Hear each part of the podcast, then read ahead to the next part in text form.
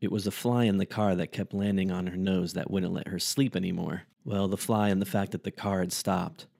Lorelei tried to move, but she was wedged uncomfortably up against the door by Jake's snoring, drooling, 250 plus pound frame that was in desperate need of a shower and some breath mints. Rather than trying to wake this sleeping mess of a man, she quietly pulled up the door lock and slid out the back right passenger door, leaving Jake and the fly all by themselves in the back seat. Steadying herself, she walked over to Nigel, who was sitting on the hood of the car trying to stay warm as he looked at the sunrise. Not a car in sight. Where are we? she asked. Ten miles from Lincolnton, Georgia, Nigel said through the Afghan he had wrapped around his head and mouth. Huh? I used to date a guy from McCormick, not too far from here. Why'd you stop here? Didn't mean to. I got tired of listening to the scanner, so I turned it off and just started driving. I started dreaming with my eyes wide open. I don't remember seeing a road sign or speed limits or anything. When I snapped out of it, I was passing a sign saying, Welcome to Lincolnton. Something came over me just then. I don't know. Maybe because it was Lincolnton, town of Lincoln. You know, Lincoln freed the slaves. Yeah, yeah, yeah, I got it. Where are you going with this? she asked. I don't know. I got to thinking, Nigel. You don't have to run anymore. You're free. Hey, thanks for tuning in to Puckfortland. Uh, this next episode you're going to hear is with a local Portland legend, Chuck Barber. Chuck and I got together and did a uh, live broadcast that you can find on Puckfortland's YouTube page. We're just starting to try to get into live streaming over here and just get some video up and this is sort of our first practice. We did a little backyard. So if you want to check that out, go to Puckfortland's YouTube page and subscribe and uh, check out the the live stream that we have posted from a week ago. Chuck is a percussion player and a drummer, and we met walking around the North Portland neighborhood. We have a lot in common as far as dogs.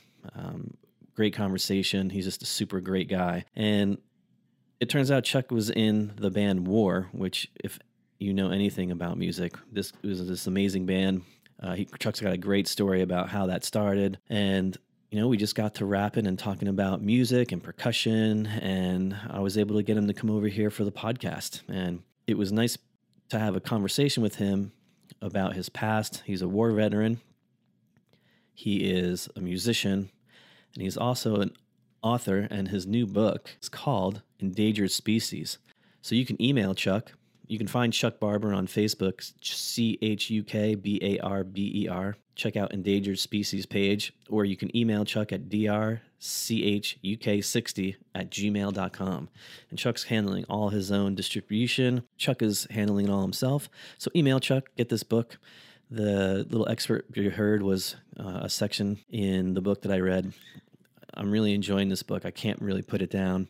And a little background of it, you know, this is Chuck Barber. You know, let me just read the back of the book for you guys, so it might help you out. Chuck Barber, a member of the 70s and 80s funk soul Latin group War, presently touring under the name Lowrider Band. Oh yeah, Lowrider Band is his. Uh, is his new band, and he explains that in the in the podcast. And it's the first time he's the first time author and has written a wonderful story entitled "Endangered Species." This book is cool, actually. It's a story of a black man who fought to survive under extraordinary conditions and for his right to live his life the way he wants it to be. The main character, Nigel Jackson, is a U.S. Marine stationed in Antarctica on the other side of the world. A disastrous event has occurred that leads to the mass destruction of African citizens, reported worldwide as African extinction finding out that he is the last of his race, he has to find sanctuary somewhere he can be saved from all those who wish him harm, including some in the U.S. government that want to subject him to inhuman experience to find out the reason of his survival. Added by his childhood companion, Jake, and a woman of strong conviction, Lorelei, the strange trio must band together and devise a plan to get Nigel to a safe place and keep him safe. This is a story about the power of friendship and overcoming insurmountable odds. It will make you laugh, cry, and cheer them on to succeed in their quest. Once you start reading, you won't put this book down. It's true. Guys, thanks for tuning in. You're listening to the Puckfortland podcast. I hope you enjoy this episode with my friend, Chuck Barber.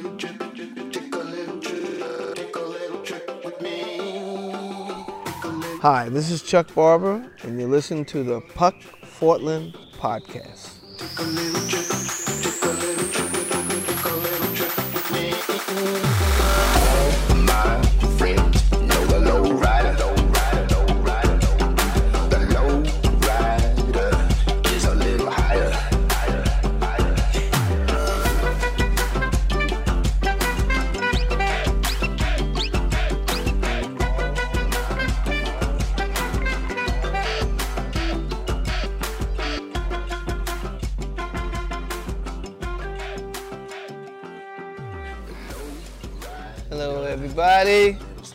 One two two two. Here to talk about my book, Endangered Species. And anything else you want to talk about? You want to talk about war and how they lost their name, became the Lowrider Band? We can talk about that. But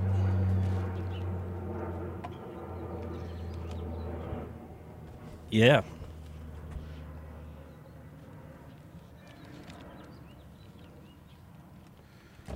airplane. oh yeah, that's right. You gotta. Some outdoor noise. You got your friend Fifi. Um, I think we're doing good. I think I think it's working. I got Okay. I got to work. Okay, Chuck, cool. what's up, neighbor? How you doing, brother? I'm doing good. How are you? I'm good. I'm glad we're making this happen. This has been every time I see you, I'm like, I gotta get over here. Yeah, it's like yeah, yeah. We're gonna do this. We're gonna do this. Yeah. Yeah, for sure. Yeah. It's a real honor to have you over, Chuck Barber. Correct? Yes, sir. You go. Is that your? Is it Charles? No, my dad's name is Charles. I mean, yeah, officially it's Charles, but when I was a little kid, I'd go to work with my dad, and you know, uh, all the guys would come up to me, and they'd go, "Oh, is this little Charlie Jr.?" And they'd like rub me on the top of the head and stuff. Man, I used to hate that shit. So I was like, so one day I was flipping cards with my friends. I don't know if you remember flipping baseball cards for colors. But we were flipping. This is a '60s ref, '60s reference. Okay. Okay. And so anyway, so we were flipping cards for colors, and one of the baseball cards turned face up, and this guy's name was Charles Taylor, and he signed it Chuck. So Chuck, the guy that they named the, the sneakers after, right? Okay. Okay. And so I was like, no shit, you could do that? You could be, so I'm Charles, I could be Chuck. And I was like, so I went in the house the next day. My mom called me, my middle name is Michael. And she called me and she said, Michael, we have dinner. Michael, didn't you hear me talking to you? I was like, I'm no longer Michael. I am Chuck now. She's like, boy, if you don't get your ass to that table. but yeah, so I was Chuck. I've been Chuck ever since. Right on. Yeah. Well, tell me about um, one thing I, that I wanted to get you over here. The long history of your your music. Uh, that's how we met. Sort of walking the dogs. You're a dog lover, animal lover. I, I, avid. Yeah. Yeah. Um, so I do want to touch base, you know, about your history with, with some of the music. But uh, when I saw your book come out, came out this this week, correct? Yeah. Yeah. Uh, well, the was like, second oh. edition. Yeah. yeah. Yeah. Tell me a little bit about it.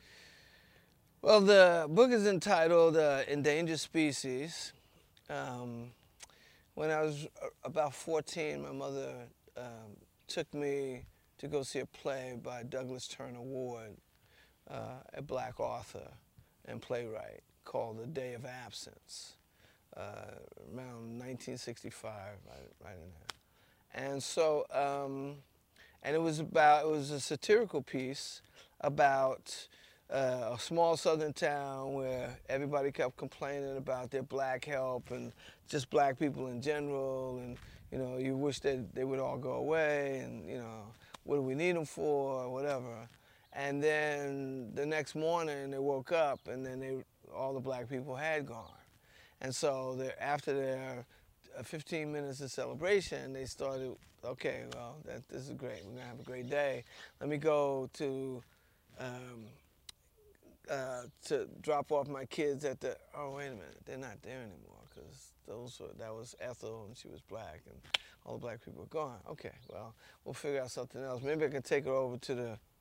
Well, no, and the guy was gonna cut the grass today. He's, so like all the service people, everybody who did everything in this small southern town had disappeared, and now you know they were like in a panic, and then they started reflecting upon the people that were missing, uh, who you know they came in contact with on a daily basis or worked for them, and then they started reflecting and said, well, you know, oh, Bill, he wasn't such a bad guy, and you know that, you know, and then and then they went to like, from that to like, oh, I wish they were back. I wish they were here, you know. So it went from this total reversal, you know, as they became more and more reflective on their relationships with all these different people, that you know. Uh, they got over that that inculcated mindset that you know whites are better and you know blacks are inferior and that kind of stuff. And then when they actually got away from the party line and got a chance to reflect uh, on their interpersonal relationships, they found out that you know they had they they liked the, these people. You know they they had uh, a lot in common with them. You know, uh, some of them they they felt they couldn't live without. You know, so um, and then of course the next day, uh, like I said, it's like a dream, like a a satirical dream.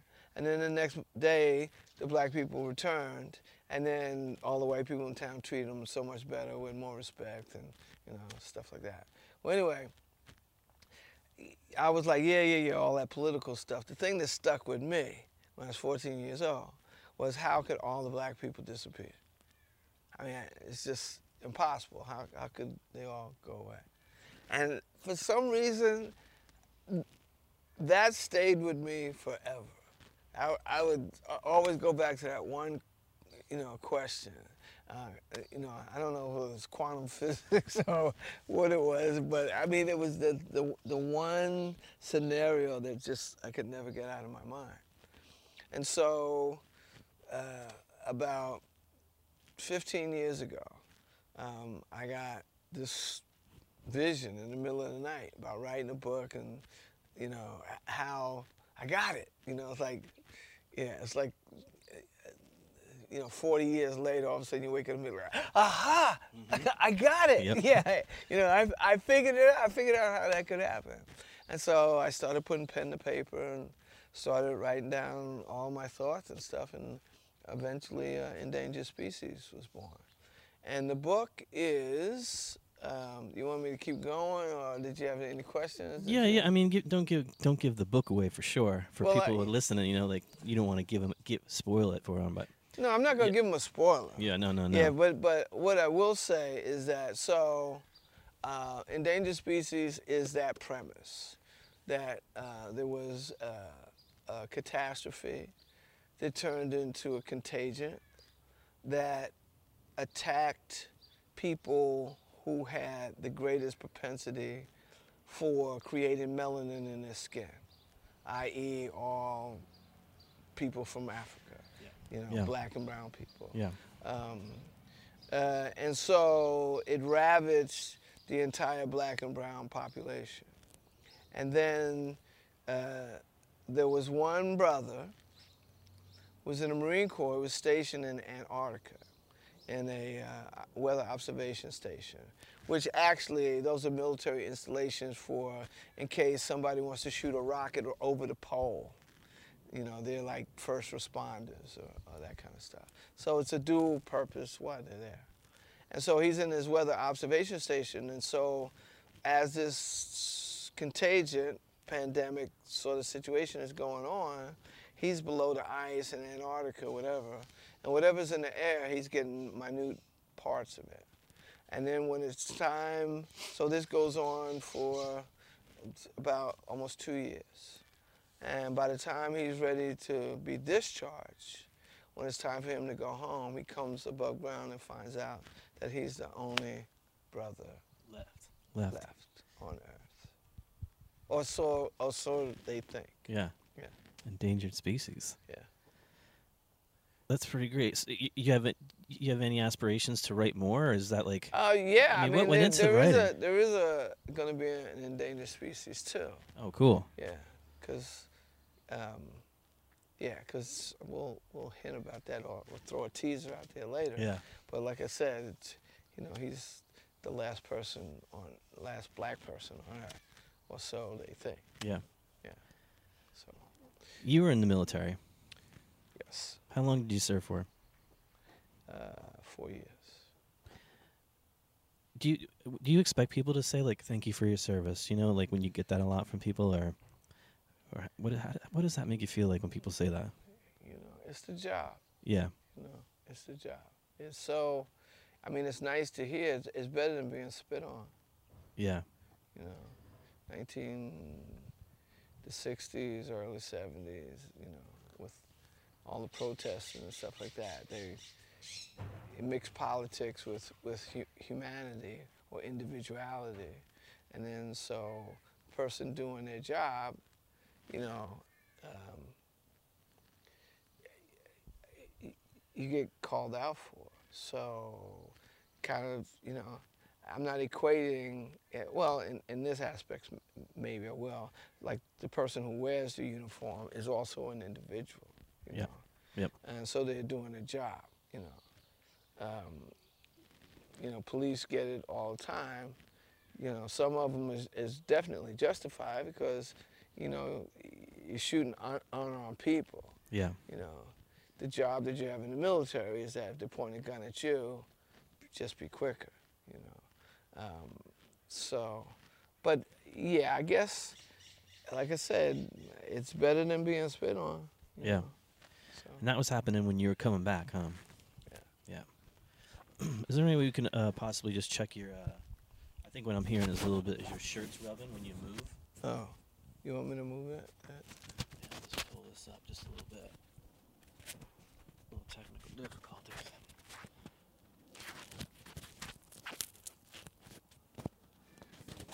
Yeah, right there is perfect. That way we should hit it. Yeah. Perfect. Um, yeah. Well, is that still happening? You know, or that's it seems like that was big in the '60s bec- because there's that there's a huge social social movement of stop the war. So you think like what was what was the point? Like, why did you guys get villainized? That- or that they would spit on you? America is a corporation with an army. Corporation has a president. We got a president. Corporation got a vice president, treasurer. We got all that. Yeah. And people keep talking about democracy. It's not a democracy. No. It's a republic, at best, and it's not a well-regulated republic at that. You know, um, nobody. People just love to be included in sh- in shit without really thinking about the consequences or without really thinking about the issues. What is really the issue? Hi, sweetie. So you have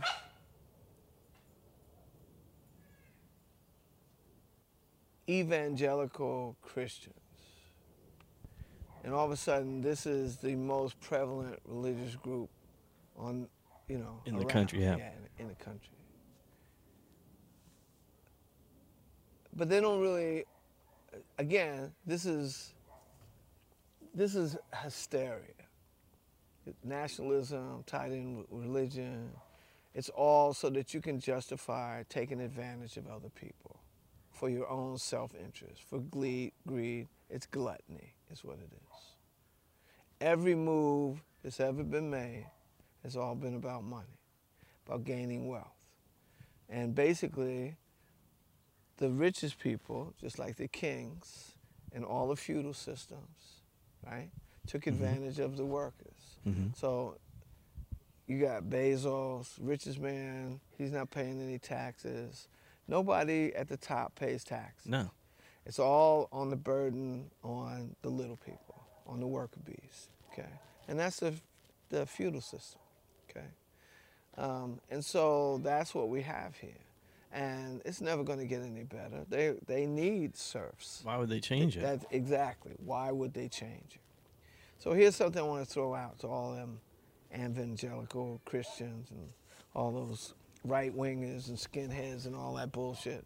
You know, um, first of all, you thump the Bible, but you, you don't read it. And you use it for everything, as the hammer for everything. So, reading without understanding is useless. And I would just throw out one simple passage as my example. Everywhere you go, there's pictures of blonde haired, blue eyed, white faced Jesus. Everywhere. Even in black churches, uh, they have that same dumb picture, which is contrary to what's in the book that people thump and throw in your face. Because it claims, because there's a great history book, that the story goes that an angel came to Joseph and said, Take your wife and your newborn son and go into Egypt and hide. Well, part of the problem with evangelical Christians of America is because they've never been anywhere. They never go anywhere. And if they went to Egypt, they would know that there are black skinned people in Egypt. Yeah. So how can a white skinned, blue eyed, blonde haired baby and his parents hide in a dark skinned country? The angel said hide. That means to disappear without detection. So how is that possible for white skinned people to hide in a dark skinned country and not be detected? So they absolutely don't understand what it is they're reading, but they're the first ones to throw this book in your face and try yeah. to defend everything that's in there. Well, in a sense, they just believe in like the how it's been rewritten or how it's been retold. They nobody really even goes in and researches it. It's a narrative. Yeah. It's a narrative. Yeah. It's a, it's a you know, and and every side. Okay, so you have the Americans who were praying to God for victory, and you had the Germans who were praying to God for victory. Who does God listen to? Yeah. It's a great story. But when do you think people are like, like that awakening of people that are gonna, the masses are gonna be like, what do we? Courtney and I had this discussion yesterday about, or this past weekend being Easter, and what it represents and what we are going to do with family. And like, you know, we want to see family. We love our family. Um, some of our family are super like Catholic, you know, and a lot of times there's like a, a prayer and people are holding hands and, um, you know, saying nice things like bless, you know, bless the family and stuff. But there's always that intuition in, or the, um, they're, always representing or using the names like, thank you, Jesus, thank you, thank you, Lord. But we sort of come from a place where we're like, we've, like looked into like the nature aspect of like what is Easter? Like what did like people way back in the day study Easter? Like where did some of that come from was the nature like the s- solar system and the spring coming in and the rebirth of like spring and what that represented it's like more of a nature base rather than like some dude and we we get you know we, we're like do we bring that conversation up and you try to have those conversations but the more you try to be like hey well i think this maybe what do you think? It really becomes with some people who are very stout thumpers of like no no no like that's that's definitely not it. And you're like well it's, it's how is it definitely what you're talking about too? Like explain your end a little bit so maybe i get a better understanding. But there seems to be when is everybody gonna realize that it is is it real? You know? Well, you know, the early day followers of Christ never called themselves Christians, right. And they never had Bibles. right. It was just a way of being right? Okay. help me. Here's one thing I do know about human beings.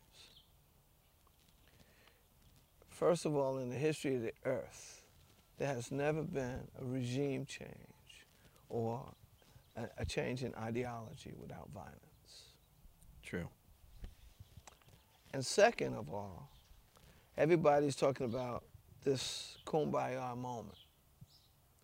You know, this is what we're hoping to get to. This is, and, and again, I love the story. I, lo- I love the imagery of everybody holding hands and, you know, kumbayaing it up, you know, and that's cool. But the reality of the situation, of the history of man, and I'm not, I'm not trying to be a doomsday person. I'm just trying to be a realist. I, I expect what's been shown to you, what's been given to you. I mean, that's how you know. You know what I'm trying to say? yeah yeah It's like you know, like a dog. You smack a dog every time the dog sees you. The dog, you call the dog, he's cowering because he he gets punishment every time you call his name or, or that kind of stuff. You know, I mean, it's it's it's action reaction. You know. So this tome called the Bible, Dead Sea Scrolls, all that included, had many more books than it, it, in the Bible now. After the Council of Nicosia and, and King James got finished shitting all over it and taking out what they wanted and sticking in what they wanted, stuff to justify their position. You know, uh, the reference to God having a personal name was in there over 4,000 times. And he took it out, and, and now it only exists in there four times. And so every other reference to the Creator, God, what have you, is my Lord. Now, the mind screw in that piece is that they call the King my Lord. My Lord is my Savior, I shall not want. Mm-hmm. But if you're talking about the king all the time, you're not thinking about God so much as you are the king. Or maybe God is the king. Or maybe the king is God, Yeah. you see. Yeah. So that was a total con job, you know. But here's the thing about the book. Here's the history about the book. Here's the reality of humanity. After all those other books even were taken out, and you get down to what you have uh, Book of Enoch, Maccabees, all, all, of, uh, um, all, all of those are all taken out. So, but even what, what you're left with, got a thousand page document which goes from the creation, God's idea of a universe and an earth, to what's going to eventually happen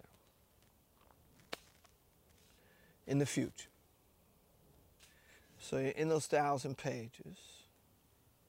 By the time you get to page 10, you already have deceit, disloyalty, um, distrust, and murder.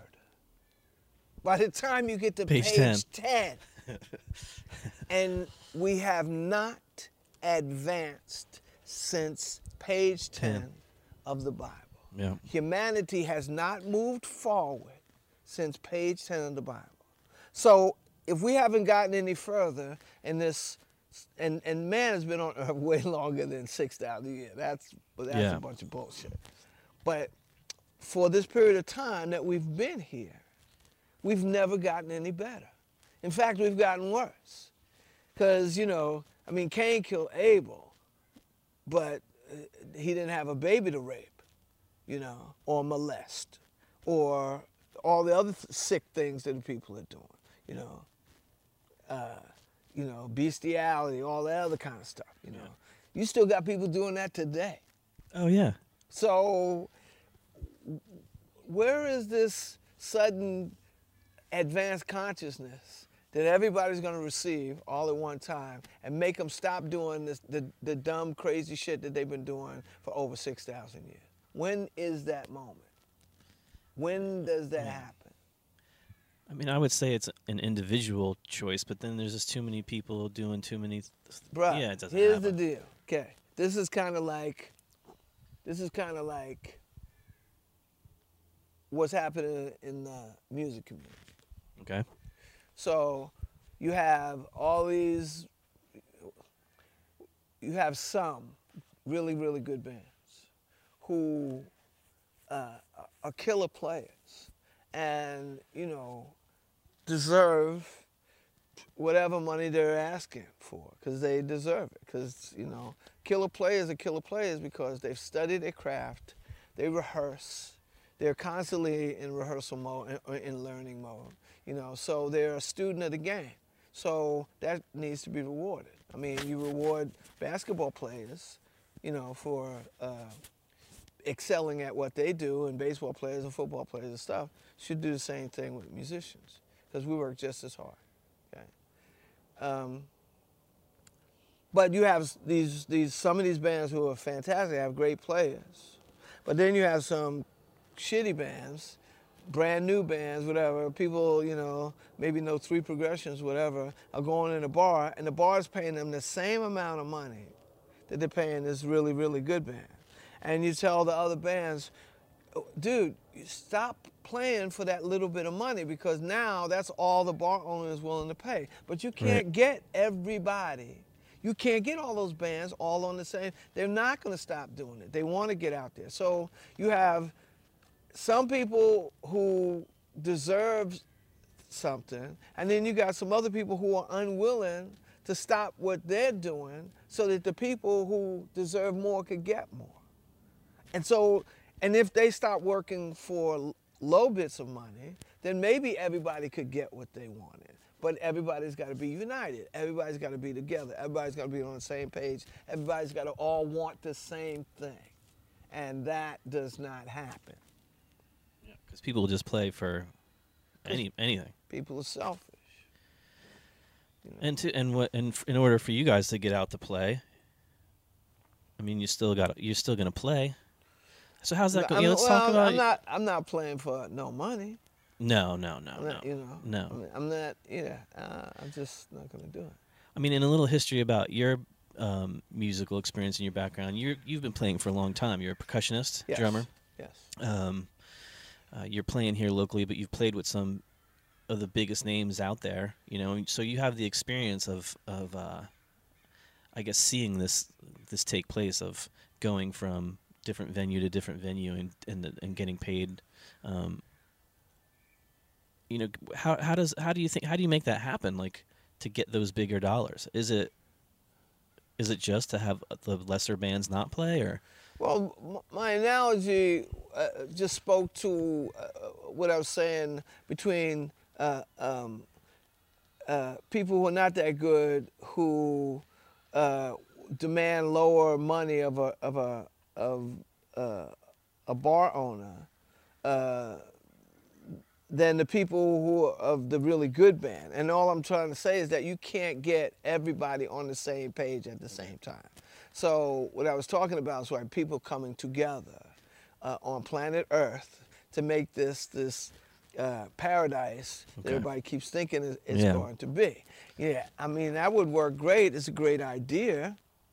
Um, if you could get everybody together, but history's just proven that you can't Yeah. you know so so yeah i mean it goes to your point about individualism. You, yeah you have to on a, you have to make your connections on an individual basis okay?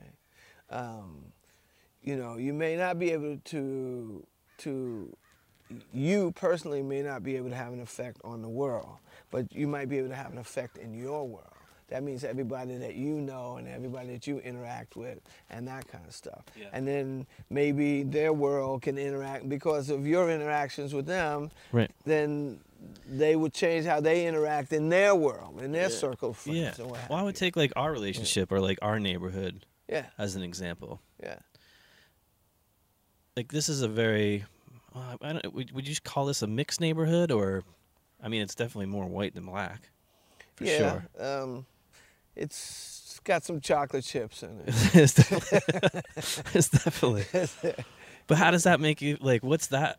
I don't know. I guess that's like a. I don't know if it's if it's a hard question to ask. Black being people like, have always been outnumbered yeah, this is america yeah, I mean, you know, you like, yeah, you can live, you can live in an all black uh, part of town, all black neighborhood, you know, but you still have to go to, to Walmart. You still got to go. You know what I'm saying? You got to go to places where the predom- predominant uh, um, Majority- yeah. patronage, majority of people, Yeah. are having to be white.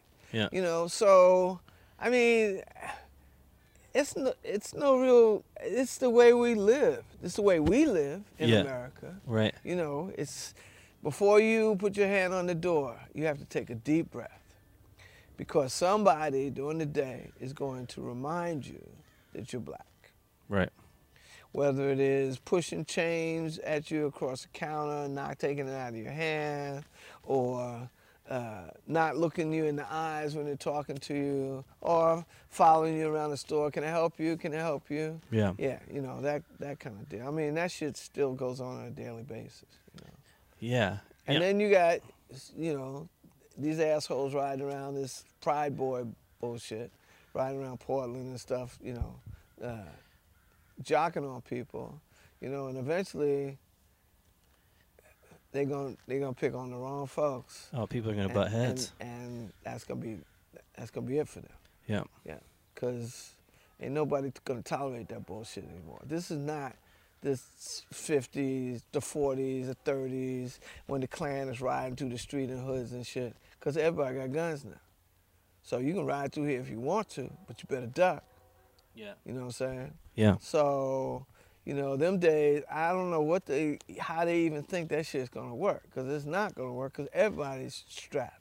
You know? I, I just think it's just it. It's like uh, there's a sense of like uneducated, or they're just yeah, uh, but you know, it's, it's always the uneducated. that start shit. idiot. Yes, and, idiots. and get other people killed Yeah. and get people shot up or you know that kind of stuff Yeah. so yeah it you might say that's a small margin but it's always a small margin that's gonna you know start trouble and stuff hitler was just one country trying to take over the world yeah.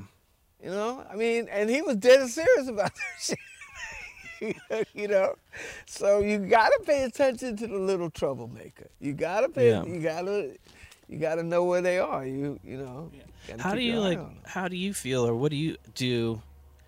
So you must. So you. I guess what I'm asking is, you must have like a gauge, or when you meet people, whether it's anybody, but especially like white dudes or white people, right? Is there like, do you have like a? th- It's. I'm just trying to think. Like when we met, I was just like, "Yo, what's up?" Like it definitely was like, "Hey." I don't really have. um like a barometer Yeah, I Like mean, I don't, I don't, I, I know there's like what you're saying. There's like that, um, whether you're ignoring or not looking, or people are like, uh oh, or that, because like my parents had, or like my parents and my grandparents, they came from like we grew up in New Jersey, New York, and there always was like a sense of like separation for sure, you know. But I never knew whether it was coming from them or coming from other people.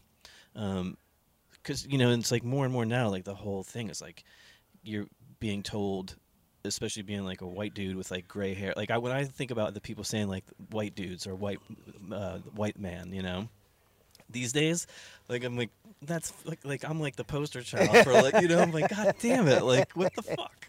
You know it's just like w- graying hair white dude like 40 years old and it's like that's the dude. I'm like oh shit you know?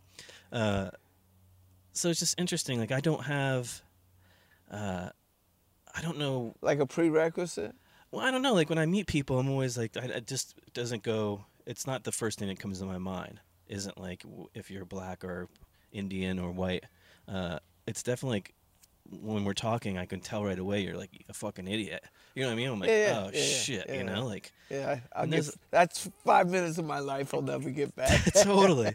And there's a lot of like, you know, especially like the transient community around here. There's a lot of like criminals and a lot of like these like white thuggy kids who think they're gangsters or something. I don't know what it is. It's like this like cultural blend that I can't, if I start to define it, I can't, I can't because it's just and some of those kids are just wilding out because their parents got cheese you know and Right. living up on the hill somewhere Right. so, yeah and they're just camping down on the, on the slough. Yeah, yeah. Just because Stealing they, don't- shit. they don't want to take out the chores, or take out the trash, or do chores, or, whatever. You know. Uh, Still got a trust fund though. Yeah. Yeah. Yeah. And it's like, I'm, I don't know what's going on, Portland, man. Now you know. Look, um, if one side, you know, I can't in in this business. I have to give everybody a shot. I mean, you know, especially as as a musician. Right. You know, you got Professional. You got to see what you know they bring to the table and stuff like that. I mean, that's my that's the criteria as a musician um, that I have to have. I have to give everybody a shot and see whether or not they can hang or cut it or play or what have you. You know, because a lot of people can say that they can play, and then you find out that they can't play. Or a lot of people don't say anything, and then you find out they're a beast. You know, So I mean, it, it- you're pleasantly surprised that way. So that that's my criteria as a musician. As a black man, yeah, I sleep with one eye open. Yeah. Cause again, like that dog that keeps getting Yeah. beat. Yeah. Okay. And you know, you keep saying, "Come here, Scruffy," and every time Scruffy comes over, you smack him. You know. Well, that's the same way in America. You know, it's like, you know, white people gotta have their arms out to embrace black people. So what's coming? The smack, the kick. What's what what's gonna come? So, you know, there's there's some trepidation. You know, there's some anxiety um, when meeting nice white people because it's always followed by a stab, a kick, a smack, a slight, uh, you know, Yeah. that kind of stuff. Yeah. You know, um,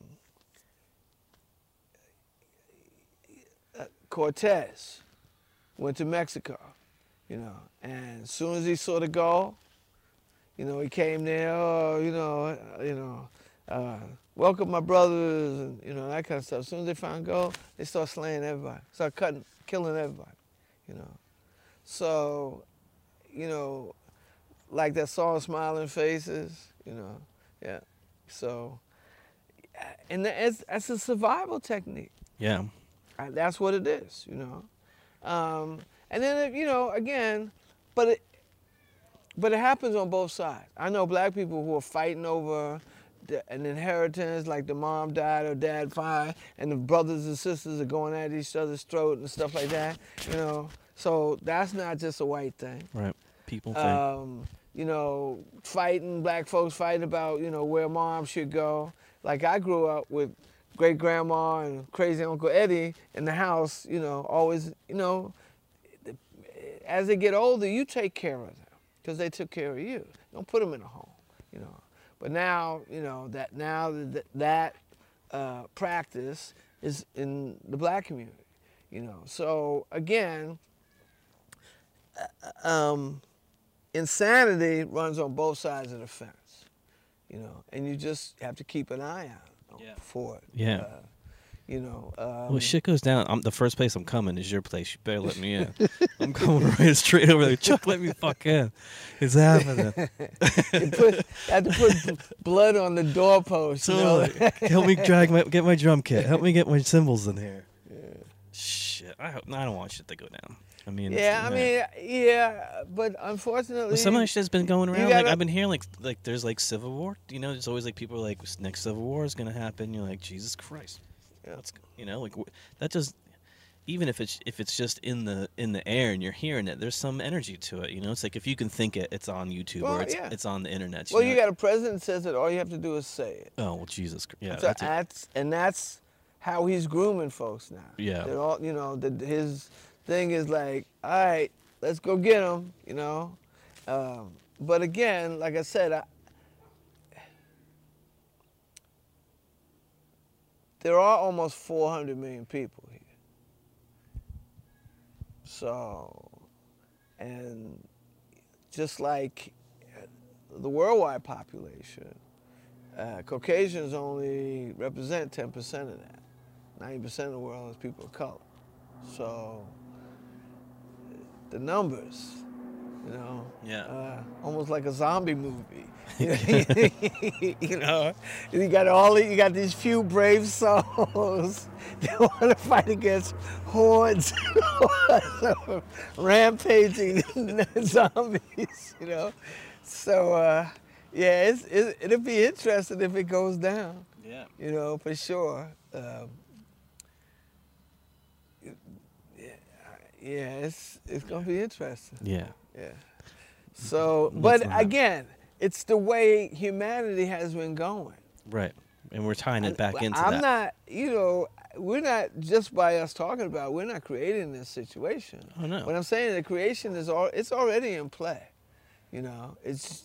It, it'd be cool if cooler heads prevail, or if some intelligence started to happen, some real intelligence. Well, what are your thoughts about how like the Bible started and all that, and like going back even further? Like you mentioned the people haven't been here for just 6,000 years. And I have like I've looked into or you know read about civilizations that are going back, you know, 12, 15, 30,000 years before that, you know. And Twenty-five thousand. you know, and some of that history of like that was passed up as well, you know. I mean, they, they must have had the same experiences. Like things have come and gone, right? There are civilizations that were here, bunch of people, and like where the fuck did they go? You know what I mean? Or what is that like? How does like what does the drop off of knowledge or words or just anything that's like historical? Because we had like the it's it's funny because here we are sitting here, we got microphones and shit, streaming website, you know, like Where'd that technology come from? that as well. Yeah, but back then when you didn't have when you just had word of mouth in a book, you know, it was like the Bible was like the original, whatever, like social media. You know, like hey, have you checked out my check out this shit? And people like, oh wow, this must be true. You know, Yeah. I don't Yeah. know, it's crazy because shit, te- like math, all that like goes way back, man. You know? Dude, well, again, you, you got to start in the cradle of civilization, in the Nile Valley. Yeah. I mean, that's where all people came from. You know, so everybody's African. All the contributions are African. The Moors brought the system of university and colleges to Europe. Yep. um, language, math, all of those were Phoenician and, and Egyptian um, contributions Here comes the To- drone strike to right. the- yeah, to, to uh, man communicating with man on earth. yeah. So we have a saying in the black community that the deeper you dig, the deeper down you go in civilization, the blacker civilization gets. But it's hard for you to be the dominant force or the dominant religion or the people on top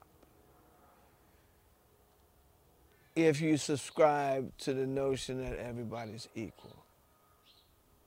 You have to somebody's got to be on top. And white people seem like there's nothing they won't do in order to be on top or stay on top. And so all of the narratives that they put out to the world are championed by a white face. Again, like Jesus. Right. So if you go to the Basilica, if you go to Rome, and see another thing too is people don't travel. You know, you got all these people here, and it is ignorance because they've never been anywhere. They haven't gone. Oh, we're American. Yeah. Have you been here? Well, no, no. What do you want to go there for? And if they do, if Americans do go to another country, they don't bother to take time to learn the language of another country. They just want to speak English louder and then make fun of the person in that country mm-hmm. why they didn't understand what it is that they're talking. Because they speak French, you idiot. And how come you didn't learn French before you came over here? You know, it just makes you a loud, you're just saying it louder just makes you an, a loud idiot, you know. Uh, and it's true, the ugly American. I, you know, I see them, those cats, man, and I just want to run and hide, you know. Don't even want to be around that because it, it's just, it's stupidity. And it's the same stupidity, it's, it's rooted here. And they take that same stupidity abroad. People are getting dumber and you know. dumber. Yeah, well, uh, it- but in, a, in an era of technology, how crazy is that? I think it's built that way. I think that's the setup. Yeah, I think how, that's the how fix. How crazy is that? Yeah, when it, we're in an era of information and people are getting dumber and dumber. Oh, if you turn off like the satellites and had no more like Google Maps, people couldn't drive or find their way. There's no more like, there's no more maps. You know, or you can still get a map, but people don't use maps or Right. just know the direction, know the way around. Right, right. That's the whole other conversation you can get into, like before, you know, pick the year that the internet started or before really everything, the iPhone started, you know, and the generations that were, you know, I feel like I'm right, I was right on that wall, like being 44, 45, you know, I saw the, you know, we had typing class, you know, we learned how to type. and then we got like the one computer the whole school shared, and then we saw it, and like Atari came out, and all that stuff started happening. Yeah. And you were just like, we're gonna, I'm gonna have a hoverboard someday. You know, Yeah. like that was it. Like hoverboard was it. Like, I I thought wait. the same thing. I thought it, you know, in, in the year here we are, 2020. I thought it, we'd be in flying cars like the Jetsons. Right. You know. I mean, they're close with the drones, you know, with like a personal carrying, like little drone and stuff. But Yeah. shit, is that is going in back to your book? Is that a lot of that? Like, are you? Is it, are there some truths in here that are, is it just for fun? No, like it's fun. no. This is all. This is all truth. This is okay. eh, There's a lot of me in the book. Okay. Well, because I put myself in every one of these situations and reacted the way that I would, and I'm coming from a a, a position of common sense. That term you don't hear very much anymore. Uh, my mom always says that common sense is not common because everybody doesn't have it. So um, it's you find yourself in a situation you didn't ask to be in. And then you have people who are coming after you in that situation for different reasons that you don't want to interact with them in that way. So you're constantly on guard, on the lookout, um, trying to assess the situation. Um, uh, the Marine Corps has a slogan adapt, improvise, overcome. So,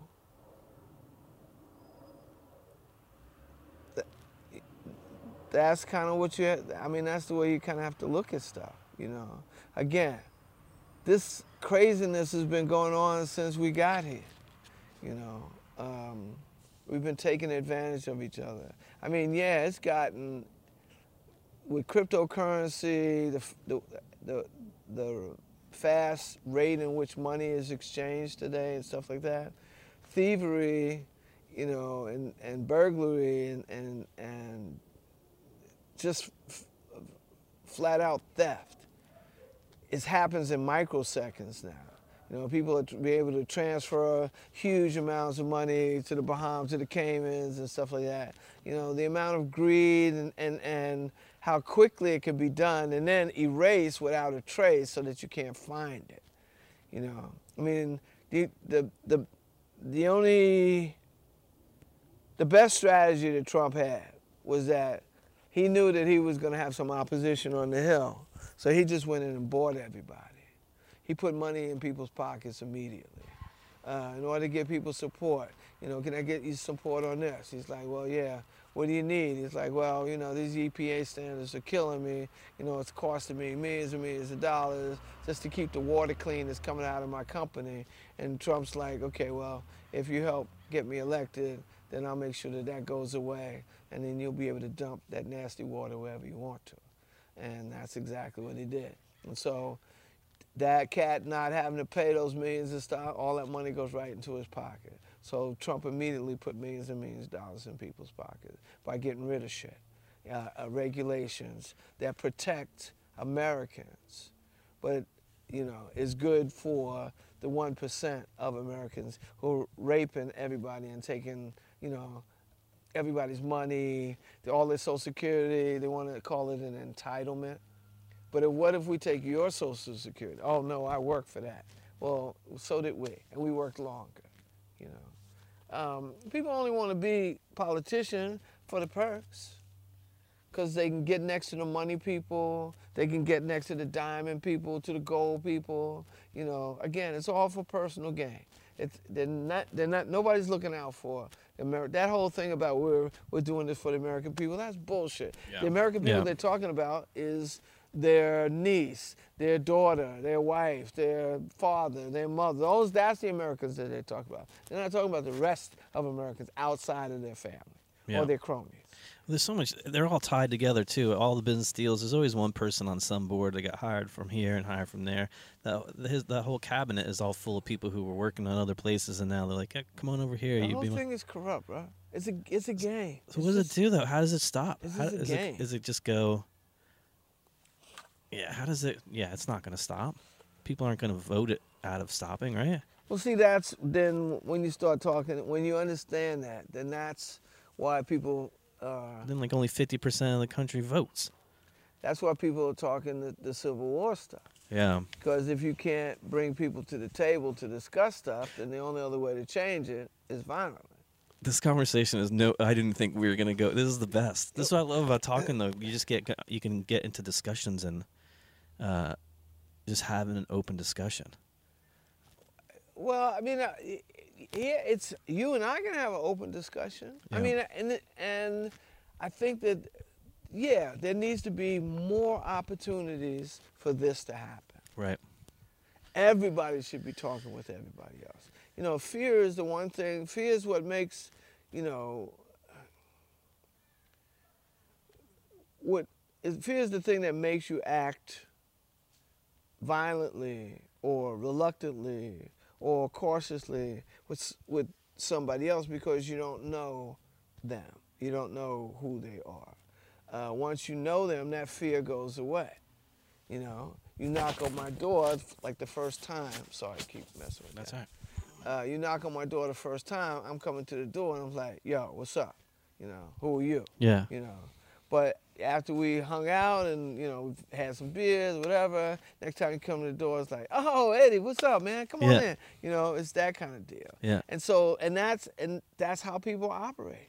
You know, if I don't know you, I'm not giving you nothing. You know, but if I know you, like, and you're a good dude, it's all love. You know, so you you have to get you have to have those kind of interactions in order to really know people. Yeah. You know, you, you have a lot of people who talk about, well, I'm not racist.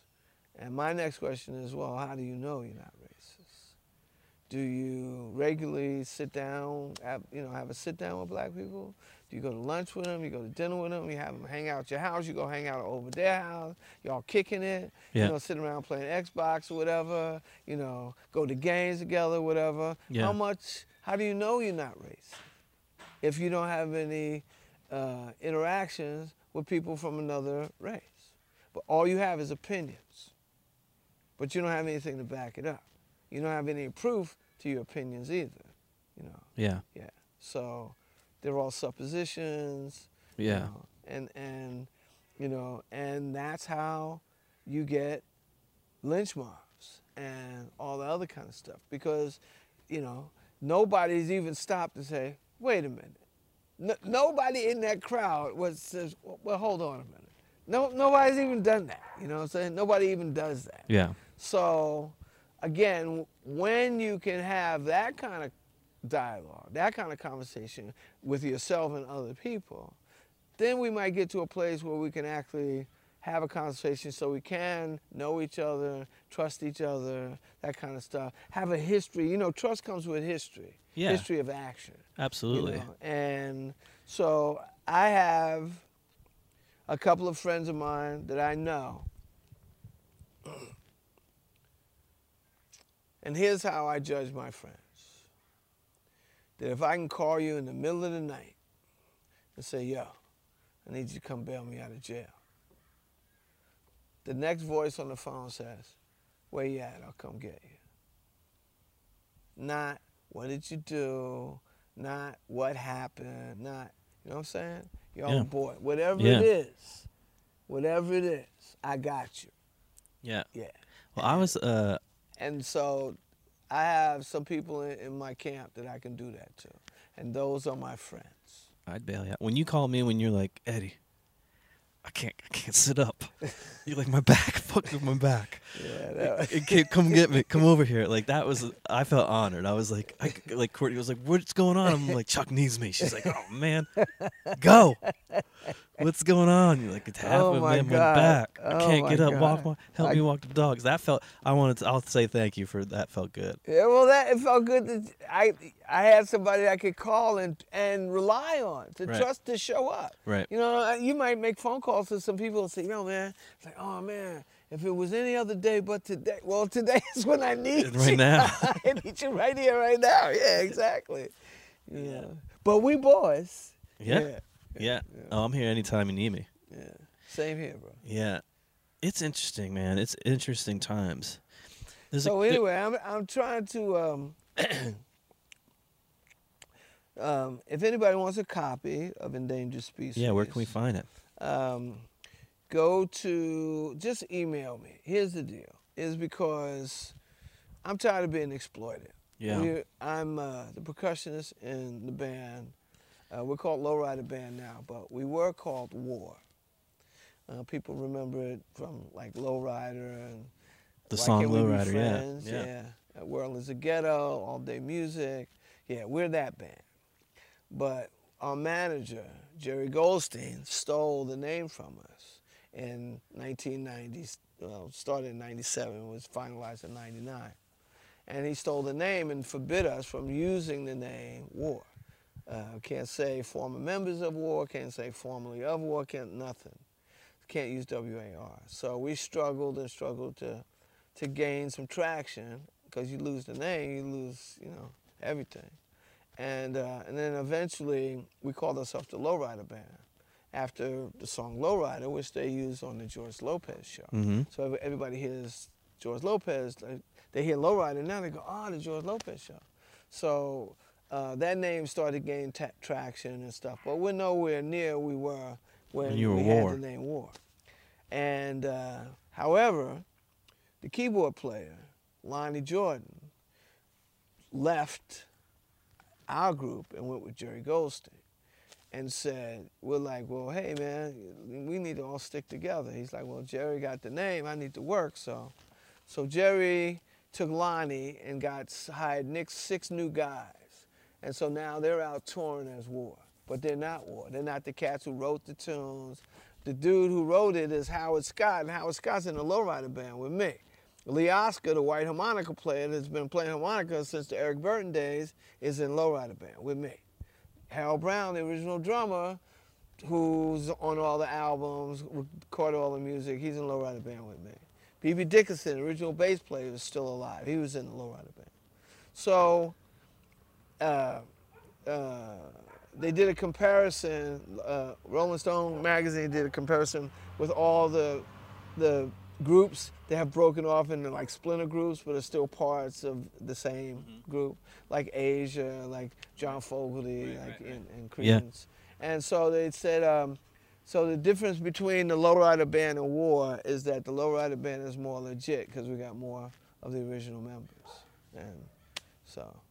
Yes, that's why you don't want to get. So you're talking about emailing you for the book. Yeah, so You're like handling it yourself. Like why? Well, cause, cause, uh, s- cause Jerry stole the name and then he stole all the royalties. Okay, so, you know, the people who did all the work, all the musicians, he he convinced the judge that he loaned the name to the seven musicians who played it for 50 some odd years or whatever, which is a bunch of crap. The only reason he, he did that, he changed the name so he could get the money. Okay? So again, it's always promoters, managers, agents who take advantage of the of the real talent, and they take most of the pro- proceeds and Right, profit. right. What for advertisement, for promotion, for all this other kind of stuff. But again, it, they're all pimping the talent. The, the, the person who actually wrote the play, wrote the, the movie, wrote the book, you know, made the music, you know, that kind of stuff. So I had it in Amazon, but Amazon, like on a dollar, I was getting like 10 cents on a dollar. And all the rest of it went to like advertising and all that stuff. So, you know, they kill, they're killing you in fees and they, they don't do anything. Right. They're so, just a service. people need to contact me at drchuk60 at gmail.com. That's Dr. Chuk, C-H-U-K, 60 at gmail.com. Um, just send me, uh, the book is $14.99, uh, $3.50 for shipping, and I'll get it right to you, and you can enjoy and take the, the ride with me. It's a great book, and uh, I know some there's some people who I have my eye on in Hollywood too, so I can get this on the screen because it's an original idea. It's not RoboCop 10 or Freaky Friday 7 Right. or now they're bringing Godzilla back. It's like there's no original ideas in Hollywood whatsoever. They're just repackaging This it is a re, this is an original idea. This is not repackaging anything. This is like it's a blockbuster. Yeah. And so, if people want to make this happen, or they just want to read the book, have a good read. It's a great read. You know, it's 250 pages. It's a great read. It'll take you on a wild ride. Chuk, I'm so glad you came over here to share some of your story. I, I'd love to have you back over too and talk Yeah, again, man. come. To do it, man. Chuk Barber, Endangered Species. Uh, I'll see you uh, in the neighborhood on the dog loop. Absolutely.